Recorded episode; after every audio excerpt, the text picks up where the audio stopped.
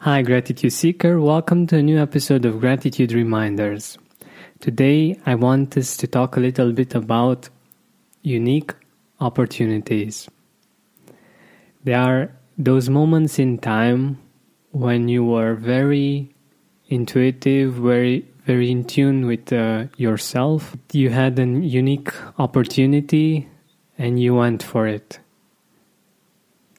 And just uh, remember, I'm sure that you have at least one one moment that you can think about when you were very inspired to take action and you you felt great while doing it and you you felt great after doing so. I would like to share such an opportunity with you right now. So, I have one opening for gratitude coaching on money.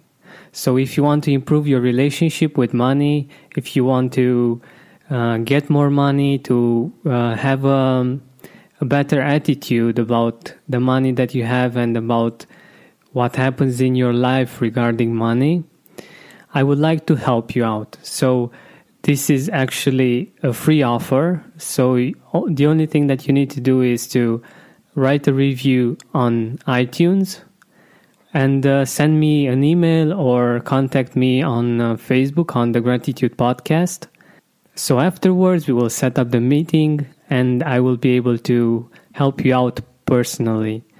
This is, in my opinion, very valuable and I would love to do that. But like I said, I only have one spot left.